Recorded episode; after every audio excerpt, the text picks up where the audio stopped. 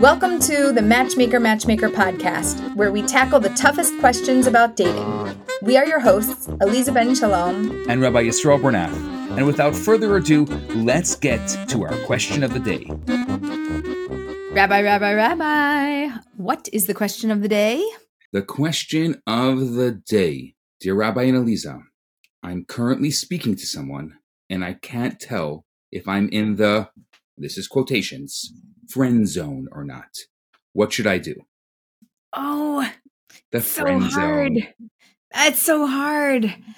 They might not know either. So, just to give you a little bit of a, a clue in, uh, they might be on the fence or they might be like, well, I don't want to ruin the friendship, whatever.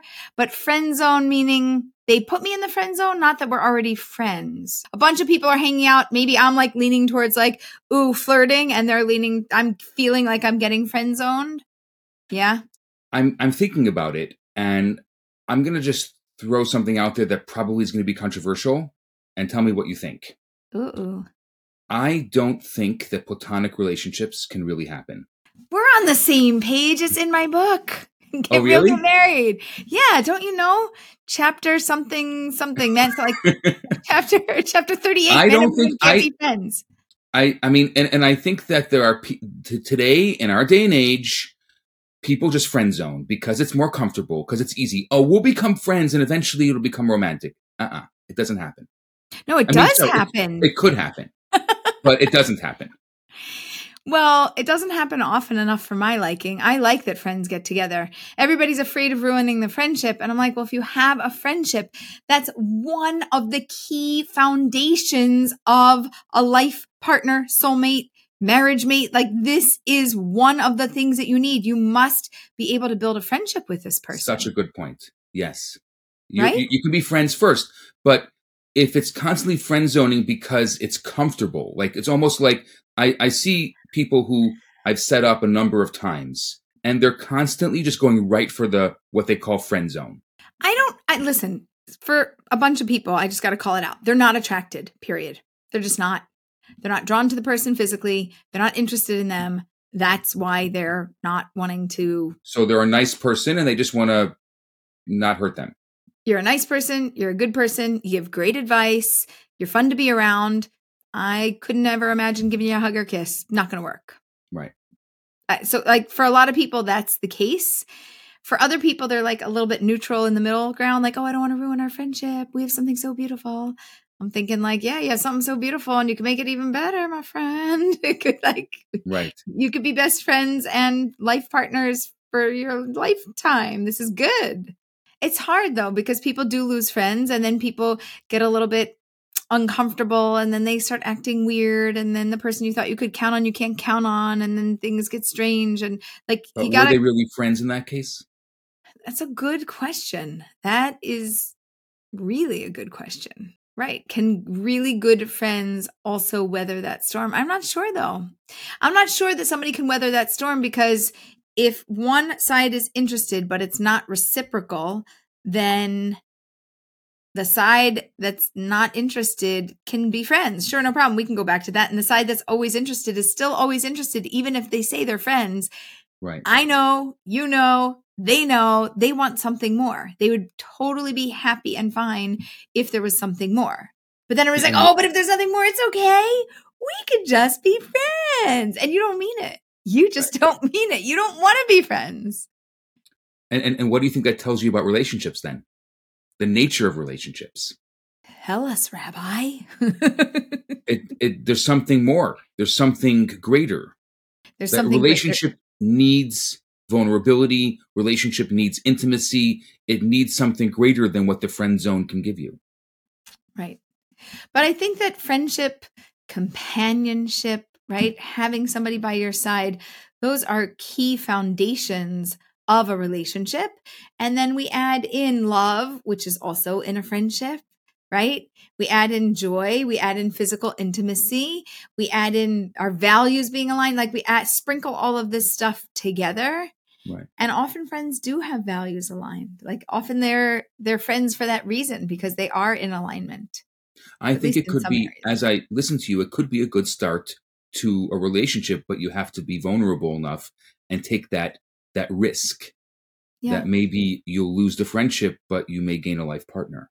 I'm for that. Like, if you ask me which way to go, I'd rather you lose the friend because the truth is, when you get married, I don't want you to keep somebody that close to you because your life partner is not going to necessarily appreciate you having somebody else in your life that's so close, even maybe closer than than them at some point, because that doesn't even make any sense. Right. And it's what's interesting is that that often, as somebody who deals a lot with newlywed couples, it's often an issue that comes up in Yep. new marriages. Is Yep. that you know, do I pick my my wife or husband or my friend? And if you're at odds, if the, if it's the friend or the wife or husband, you know which one to pick. And if you don't know which one to pick, then uh, let us teach you, the wife or husband. Thanks for making it explicitly clear. Choose your life partner. The friend uh, is not going to be the one to be chosen. Yeah. That it's a hard pill to swallow though, because who's been there for you longer? Usually your friends. Who might be there for you longer? Probably your friends, right? Like your friends are going to last and stick around longer than many of the marriages of modern day. This is not boding well for marriage. I'm sorry if that's giving you like a, ooh, Aleeza, you're not making marriage look so good. But uh, we are fixing the problem because we are helping people to choose really fabulous life partners. and we also need to put our eggs in that basket so to speak yes it's true your your partnership your relationship is new and your friendship has a lot more history to it so yeah it's not going to be the same right now Okay, I have something really funny. When my husband and I first got married, we didn't know each other for very long, like five months ish.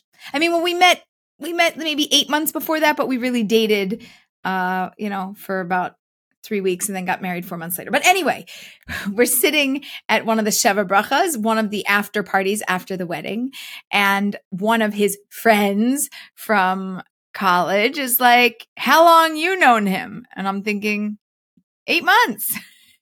And he's like, I've known him since college. And I'm going, "Mm, that's nice. He's like, Do you even know how he likes his coffee? And I was like, "Mm, No. And I turned to him and I was like, How do you like your coffee? And he's like, Cream and sugar. And I was like, He likes cream and sugar. Thanks. Figure that one out. like, no, I didn't even know if he liked coffee, let alone how he liked his coffee.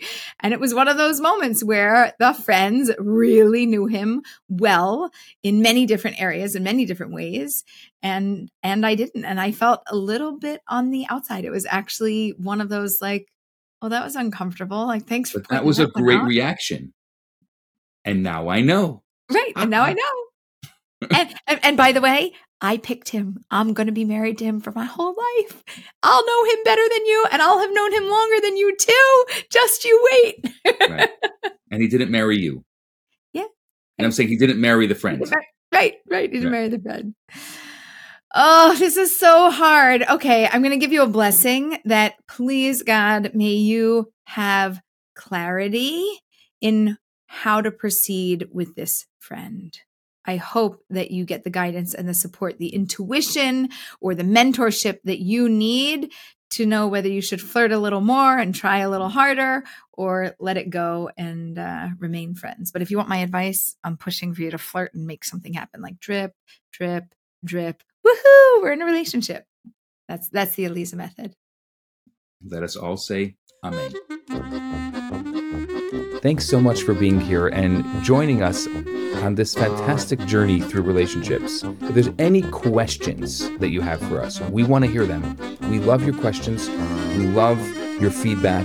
Thanks so much for being with us. And as always, may you find somebody wonderful. And when you do, message us.